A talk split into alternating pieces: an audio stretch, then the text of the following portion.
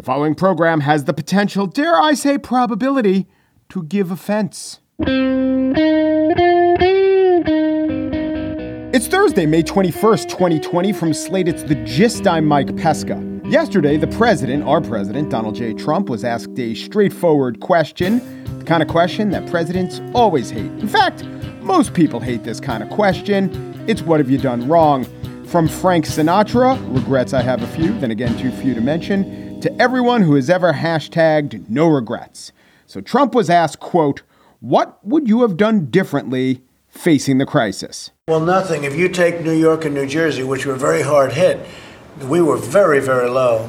And in terms of morbidity and in terms of... Uh, uh, You look at the death, relatively speaking, we're at the lowest level along with Germany.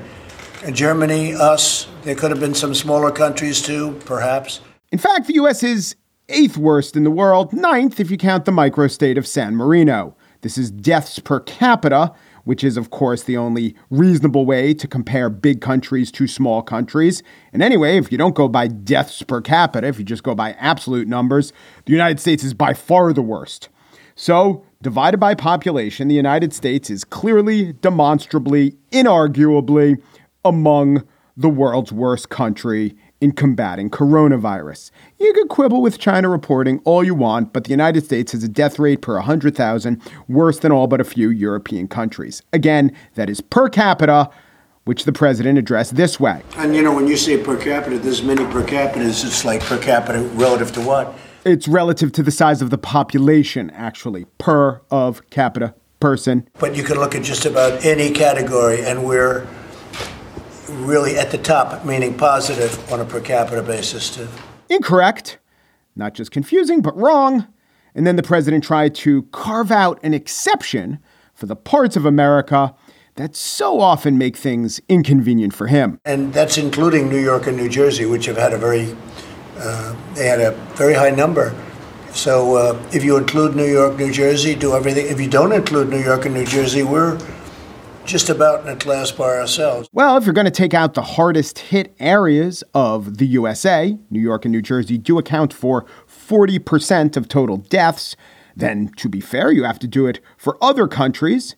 I mean, if you do it for Italy, they had sixteen thousand or so people die in the Lombardy region. Their death toll would fall from eighty-six thousand to seventy thousand. In the U K, London recorded twenty-one percent of the total COVID nineteen deaths, despite having only fifteen percent of the population. I think those numbers exclude Scotland and Northern Ireland. They're always excluding Scotland and Northern Ireland. But the point is, you take out those deaths, the U K numbers fall also. The point is, if you take the worst hit areas from any situation, the situation looks better. That's why we call them the worst hit areas. You know, if you take Wuhan out of China, but no, forget it, just forget it. Meta point here. I'm constantly torn between rebutting these accuracies and ignoring them.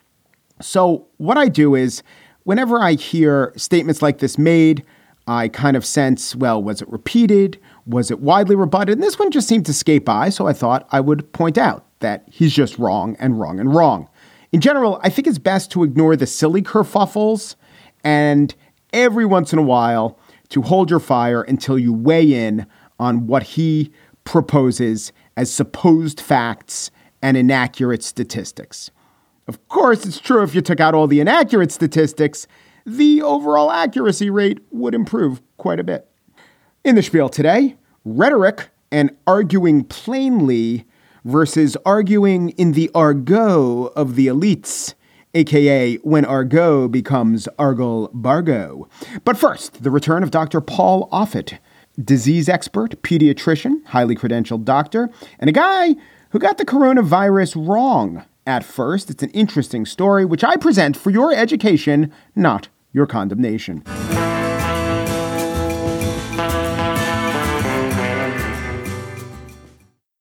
Yesterday, we spoke to Paul Offit, professor of pediatrics at the University of Pennsylvania, the director of vaccine education at the Children's Hospital of Philadelphia, So he was on to talk about his book, Overkill, When Modern Medicine Goes Too Far. And that was a good conversation. I commend you to yesterday's show. But in this half of the interview, we talk about coronavirus. And first, I asked him about young patients he was seeing, because we know that children can spread the virus, but it's not very deadly to them. However, there is this new series of symptoms which looks a little like Kawasaki's disease. It's marked by inflammation. And I asked the doctor if he was seeing children presenting those symptoms. I wanted to now transition to talking a little bit about COVID nineteen and the pandemic. First, I'll ask you, there have been reports about how this does show up in children. And in general, children can spread the disease, but they haven't been killed by it. But there is an exception that, you tell me, has it been presenting itself lately, or we've been noticing it lately, where there is this inflammation in the body that looks like Kawasaki disease? Before we went on in, in front of the microphones, we were talking a little bit about this. Tell me how you, what you've been seeing with that presentation of coronavirus. Right. So we've seen a handful of these children in our hospital, Children's Hospital of Philadelphia, and it's a post-infectious phenomenon. In other words, these children often have no signs or symptoms of, of, of, of COVID nineteen, none.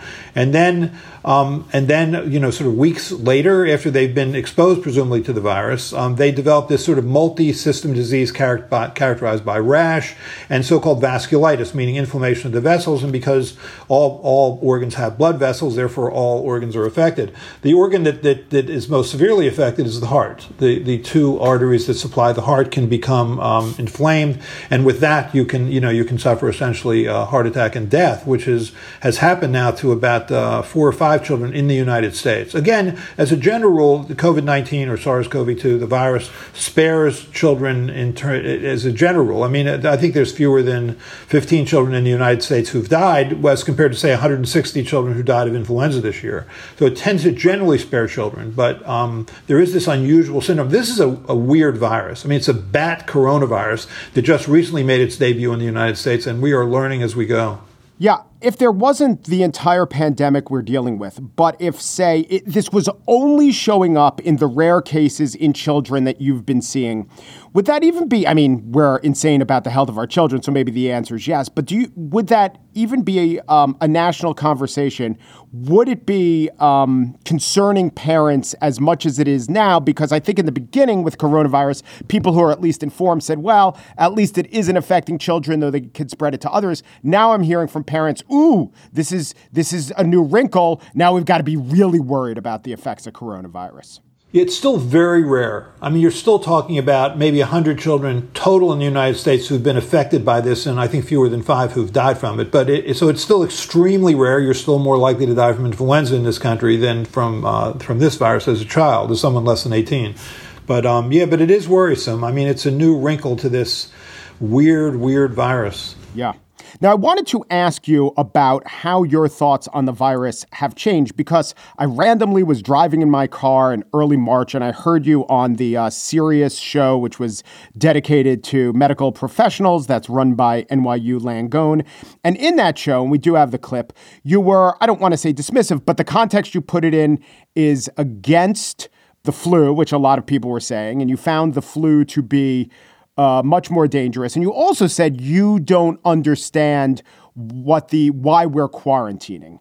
So how did you I mean, I, I assume you've changed your mind about that, but you tell me. In two ways. I think, first of all, the um, I still thought at the time that there could be a more sort of surgical way of doing this, which is to say protect nursing homes. Um, you know, older people should stay home. Anyone who's even mildly ill should stay home. Anyone who, um, you know, who's exposed to someone who's mildly ill in their house should all stay home. Because, again, I thought this was going to be such a huge hit to our economy. I mean, I thought early on I predicted as many as a twenty percent loss of our wake- workforce. It could be as high as thirty percent now. And it could be even higher than that. So, and, and you know, it's just, it's we're going to be digging out from this for years. I I thought there was a targeted way, but I think in the end, I think you couldn't trust that people were going to do that. And I think Doctor Fauci was right. Just scare the hell out of people and make us all stay home. The other thing I think I was wrong about, you know, because flu flu causes typically um, about, you know, it can cause sixty, sixty-five thousand deaths a year. I never thought we'd be that high because wrongly, I assumed that we would be similar to other countries. I mean, as it turns out, we're four percent of the, of the world's population and thirty percent of its deaths. I mean, we've done much worse in our country than most other countries. I think of the two hundred forty countries in, the, in this world, we're two hundred thirty-first in terms of deaths per million. I never imagined we would be that bad. So I was wrong on both those counts. Now, I want to play a clip, and I swear this isn't a gotcha. I loved your book. I've loved our conversation so far, but I want to ask you an implication, but I have to play this so the audience hears. Daniel, do you have that? You know, we have, uh, by C D C estimates, between eighteen thousand and forty-five thousand deaths from influenza this year. We have fourteen deaths from, from this virus, and, and people are treating this like it's a viral apocalypse, and I don't see it. I don't understand the quarantining, which I think is probably going to do very little to stop spread, given that there's a tremendous base of, of infection, that is asymptomatic or mildly symptomatic, that you're not going to identify that's going to cause spread. I mean, this is in the community. It's going to spread. If somebody comes into our hospital and has COVID nineteen as compared to influenza, we treat the, the COVID nineteen differently, and I just don't see, I honestly don't understand why. I think we've done a bad job of, of how we've educated the public about this because we've scared them to death. And so, absolutely, I mean this sincerely, not in the spirit of a gotcha, but as a scientist, when you hear that and you do an assessment, what occurs to you? What thoughts run through your head? Yeah, what occurs to me is I probably shouldn't talk for things where uh, you get to record it because then you can see how you're wrong. I mean, I was wrong. I, I think initially when this virus came into the country, the thinking was that it was that its reproducibility index, meaning the number of people you would infect during a day, was similar to flu, which is to say two. You would infect roughly two people a day. And I didn't understand why we were treating this virus differently, given that it was spread by small droplets like flu is spread, and, and given that it had a reproducibility index similar to flu. Why were we treating it so differently than flu? And the answer was, I was wrong. And we were all wrong. I mean, it doesn't have a reproducibility index of two. It has a reproducibility index somewhere closer to six. Because it, it, it unlike flu, it's not just spread by small droplets. It's also spread by so-called really small droplets, meaning microaerosolization. So that, so those droplets can hang in the air for fourteen to eighteen minutes, meaning people don't have to have direct contact with you. They just have to be in your airspace within ten or fifteen minutes of your being there. That's a little more like measles than it is like flu. And I think that's just something we found out. Also, there is a so-called fecal-oral component to spread. So it's like norovirus. You know, and, and I think there were some early indications of that with seeing the virus on uh, cruise ships, nursing homes. That's very norovirus-like. And so I think, you know, again, we learned as we went. I didn't, and I do, I mean, I'm listening to myself say that, and I, I, I get how I said that then, based on what we knew then, but I think uh, we're learn, we've learned more as we've gone. So therefore, what I said was dead wrong. But also, I do think that the lesson that we had learned again and again and again with bird flu, H one N one, even Ebola, is that there's often an element of absolute panic, and the panic can do more harm than good. And so it seemed like that was the important point to emphasize. Governor Cuomo said the same thing. I think the fear could do more harm than good. But the problem is, when you're wrong about the fear or the panic being worse than the disease, it makes it look like you underplayed it. And I don't know if you have any thoughts as someone who communicates about public health, what's the best way to strike that balance? Well, again, I do think that that we are going to, there's two, there's two parts of this public health disaster. I mean, the first is, are the, the, um, the, the suffering and the hospitalization and death caused by the virus.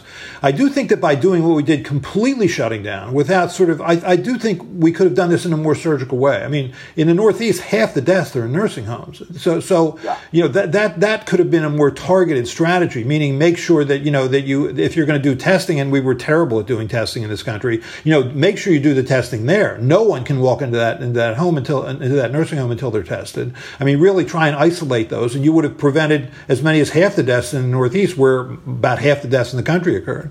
Um, so I, I do think that the, the targeting strategy was was not a, a ridiculous idea, because the second part of this this public health disaster is what you're about to see, which is massive joblessness associated with, no doubt, massive homelessness and all the public health disasters that come with massive homelessness, like food insecurity and, and domestic violence and child abuse and, and, and depression and suicide, et cetera. That's round two. And I do think if we'd done a little better in round two, especially with testing, we wouldn't be in, in as bad of a position we're at. We're like one of the worst countries in the world in terms of death per million. We were terrible about the way we handled this. Do you think there's something that affects others in your field such that they can't do what you just did, listen to what you said and said, I got it wrong, now let's try to be right? Because I do see a lot of and hear a lot of people, medical professionals, just digging their heels in and not being able to do that. No, I think you have to learn as you go. I mean, it's, you know, science, medicine, nature is humbling. And I think, you know, you have to be open-minded to the fact that you might be wrong. Um, so I think I was certainly not... Not uh, right about those things that I said early, but, you know, I, I'm willing to learn as I go, which in some ways is the theme of this book. I think, you know, we as as doctors do learn as we go. I mean, there there were things I learned as a pediatrician when I was training in the in the late nineteen seventies, early eighties that were, you know, sort of taught as as gospel that were wrong. And and so we have to change. And I think that's sort of part of this book. You, you're trying to, you know, say, look, here are the data showing that a lot of the things that we're doing we shouldn't be doing. I think the most surprising thing to me was heart stents. I mean, heart stents don't work. And, and you know, you think this makes perfect sense, right? Someone just had a heart attack, for example, or they had angina, or meaning uh, uh, a heart chest pain, because because one of the two arteries that supply their heart is blocked, say, more than seventy percent. Um, and the area that where there was damage beyond that was exactly the area that was being supplied by that artery. So wouldn't it make sense to, to put a stent in there that opens up that, that clogged area?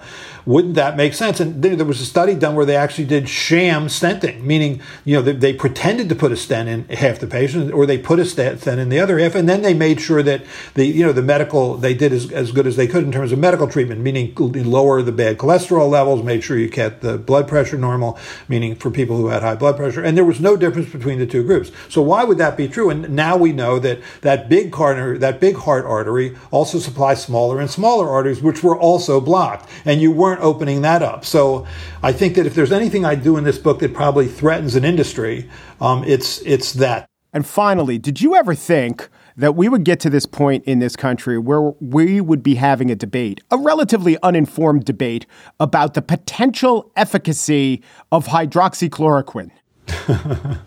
Yeah, I know.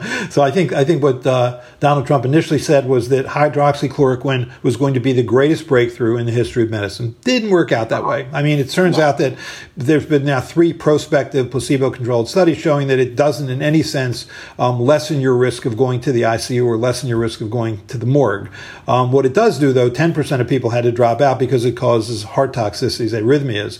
So no, it's not, not the wonder drug it was claimed to be. It, it was an example of uh, kind of the, the executive branch co-opting science. Uh-huh. So you're saying the discovery of antibiotics and then maybe germ theory are still one and two and haven't been displaced. Right. Not yet. Not yet. The name of the book is Overkill. The author who I've enjoyed talking to is Paul Offit. When Modern Medicine Goes Too Far. He's the director of Vaccine Education Center at the Children's Hospital of Philadelphia. Thanks so much. Thank you.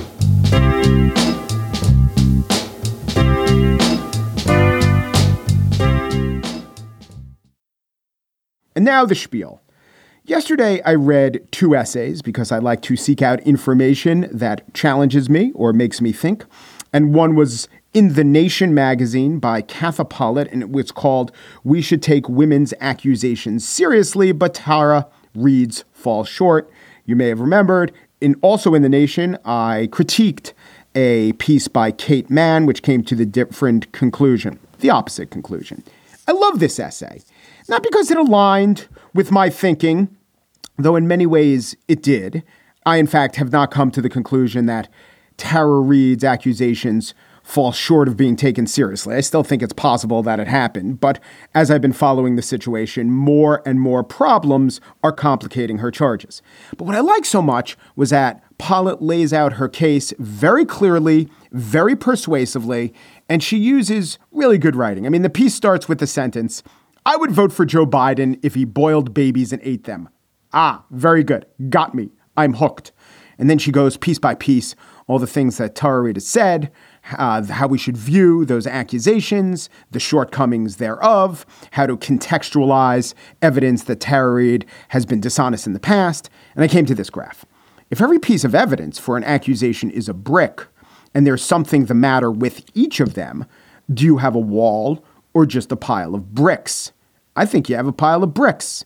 It is possible that Reade endured some form of sexual harassment while working for Biden. The handsiness mentioned by many women, for example, the assault, the retaliation, little evidence and no proof. Now, I don't like this because it aligns with my thinking necessarily, and it doesn't perfectly align with my thinking. I don't know if there is no proof, but I like this because it's great writing, and it's great writing because it's vivid.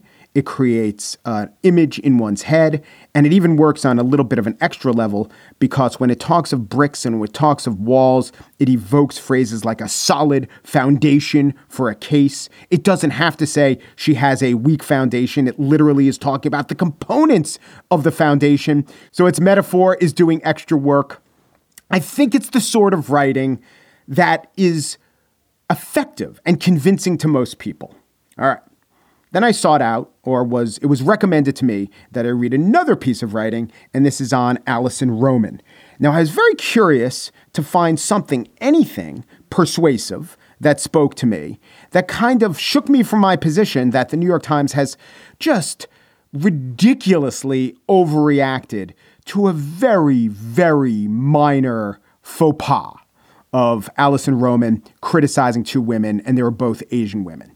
And then there's another issue, people criticizing Alison Roman for using different spices uh, not associated with Western white ethnicities. Here was the article. It was uh, written in Eater magazine, eater dot com. It was written by an author named Navneet Alang, and the title was called Stewed Awakening. I won't read you the whole thing, but here's the pull quote. And what a pull quote is, is the part that they think is most convincing or the best writing. Okay. Only whiteness can deracinate and subsume the world of culinary influences into itself and yet remain unnamed. This, to me, is not terrible, especially if you are educated or had the right, not quality of schooling, but exact type of schooling where these sorts of words are used freely. But this, to me, is the sort of sentence that maybe can be decoded and understood, though not by a large percentage of the population, and not just ignorant people would have a hard time with that. Very smart people who maybe didn't go to college in the last twenty years. Anyway, it can maybe be decoded, but it's not, to most people, the vast majority of people, it's not something that can be instantly understood. I just think, as rhetoric, it falls far short of bricks and walls and piles. Whiteness, deracinate, subsume, subsume into itself, which I think things that are subsumed are probably in, into itself, and yet remain unnamed. I mean, that's where the sentence, that's where the quote ends, just kind of hanging out there, the unnamedness of the phenomenon. And you kind of has to have to go back and said, what is the thing that is unnamed? It is the whiteness that is unnamed, or is it the culinary influence? It's a little confusing, and it's not terrible writing. I know that people write and think like this, and a number of people who read this essay told me it was really good, but I was just contrasting the kinds of rhetoric going on, and I started thinking about words and argument and where they fall short. Another piece of that Eater essay. The way that excitement over particular trends and recipes circulates publicly, whether on Instagram or in Bon Appetit, can reinforce whiteness as a norm, just as divorcing history from food erases the contributions and lives of people of color from Western narratives. When whiteness is allowed to function as if it weren't that, it hurts us all. I'm not sure what the it is. I think it, it's whiteness not allowing to function as if it were that. So it has a that and an it. I'm not one hundred percent what the sh- pronouns refer to. I see a lot of words or phrases in this where a simpler, more direct word would confuse me less. You know, narratives and reinforcing whiteness. Again, it's not bad writing for a particular audience. And the particular audience he's trying to reach is probably going to respond. But that audience is college grads, probably young college grads, educated in critical race theory or gender studies, who have been taught to use verbs in this manner and to recognize that verbs used in this manner are powerful, more powerful than straightforward words, more powerful than even Latinate verbs, which are the fancy ones. The, the use of erasure as a synonym for something that really is literally a lot less than erasure. To use erasure meaning ignoring, or to use erasure to mean to deny someone or some people credit. You know, it strikes me as a little desperate. It strikes me as a little propagandistic. I mean, if your point was strong enough, you could say it's not giving the people who invented these spices and used these spices credit, if you had a strong enough point. But if you don't have a strong enough point, you go big and you allege erasure. I mean, Native Americans experienced erasure at the hands of white settlers. True. Black artists were erased off the credits and from the riches of Elvis Presley recordings. But erasure in the name of the dish, spiced chickpea stew with coconut and turmeric, just calling it hashtag the stew, something less than erasure. I understand words take on new meanings. And when we say the Lakers decimated the Milwaukee Bucks, it doesn't necessarily mean cut down by a tenth. Sometimes it can actually mean more. But when the literal meaning of a word is something absolute, it tells me that the author is not trying to communicate using nuance or shades of meaning. In fact, like I said, little desperate, go big when you can't go convincing. There was another essay by Roxana Hadidi, Alison Roman, The Colonization of Spices, and the Exhausting Prevalence of Ethnic Erasure in Popular Food Culture. The writing itself, it wasn't as if pulled directly from an academic journal. It was from a site called Pajiba. Roxana, the, the vertical within that site was celebrity, okay? So it's not meant to just be read by professors. But the exhausting prevalence of food erasure and the colonization of spices, this is academic speak. It's often rooted in psychology. It's jargon. And to me, for me, to try to convince me, it is off-putting. It is, I think, less effective. And I also think it's an attempt to only communicate to those inside the circle. Now, I acknowledge that there are a lot of words that I use, that you use, that don't strike me as, you know, highfalutin or trying too hard or an approximation or appropriation of one meaning and bending it into another. Where does it help? I mean, the phrase passive aggressive is something we probably use every day or twice a day, and it was once in the cutting edge of psychology journals, but it came to describe a way of acting, and it was useful to have this description. So we used the fairly multisyllabic phrase passive aggressive. I mean, in less syllabic journally terms, buy-in, which is something that, you know, I would say thirty years ago would strike the ear as a little weird. Now it doesn't. But still, I chafe at a lot of these words, impacted and gendered and erasure and trauma when it doesn't really mean trauma, and appropriation and spaces, as in white spaces and black spaces, but also the online space, the education space. A lot of these words are jargon. They're inexact. They had one definition, had that definition yanked out from under them, and are now being used, or to be more precise, wielded exactly because they are recondite in nature. And listen, I'm not a guy who's above using recondite, but recondite has been around since the mid sixteen hundreds, even if few know that it means few know. And I also think this, if you're atomizing and isolating, I sometimes wonder if you've not lost the ability, not just to convince anyone, it's hard to convince anyone, but not just the ability to convince anyone, but if we've lost the inclination to do so. It's not just that we're failing to win arguments. Increasingly, we're failing to make them in forums, fora, or to audiences that can possibly respond given the way we're arguing. Okay, so that was somewhat negative thought, but then I came across this. And this was from a, uh, a professor named Carrera de Joco, Doctor K, the copper doctor, Carrera de Joco. And she said that her group is currently trying to describe their projects, or a bunch of academics, using only one syllable words, and it's honestly the best thing ever. and then a bunch of other academics attempted this, and the results were delightful. Like, um, here was Doctor Elaine Plamadon, who is a lecturer at the University of Quebec in Montreal. And actually, his area of study isn't that hard to understand: dueling and codes of honor. And this was his one syllable explanation: male, but man, question mark, swords and brawls in Ben's work. I don't know who Ben is. It doesn't matter. That's what he studies. Then a professor named Lindsay Harris, who is a cognitive psychologist studying reading and word learning across writing systems, said that her area of study in only one syllable words is, how do we learn what words mean? Is it best to learn them with eyes, hands, or ears? Does it change if you are blind and read Braille? Do blind folks use more sounds in words to learn them? I love that. See, I am compelled by that. I don't know what her official write-up in the last thing that she was published in a journal was, but whatever it was, it can't nearly be as good as that. And here's another one by a linguist himself, Michael Erard. He is the author of Ums, Slips, Stumbles, and Verbal Blunders and What They Mean, and Babble No More, The Search for the World's Most Extraordinary Language Learners. He says his area of study is the words of kids and the last words, blinks, moans, and the quiet of the soon to be dead. He is a wordsmith. He knows how to use the short syllables of word and smith. There are some short words, one syllable words, by the way, that are pretty fancy.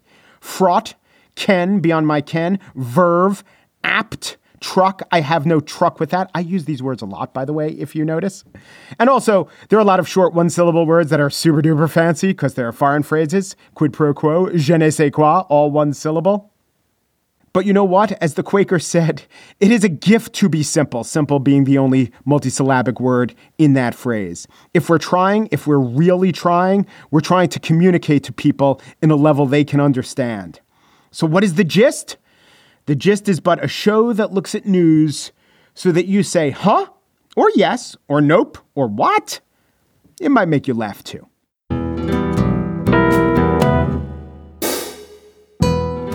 And that's it for today's show. Daniel Schrader produces The Gist. Erasure?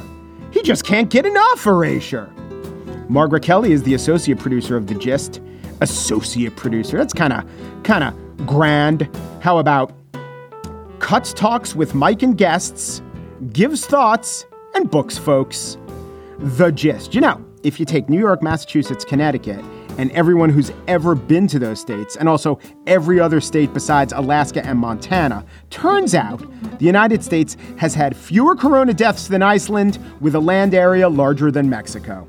Winning. Umpru, depru, dupru, and thanks for listening.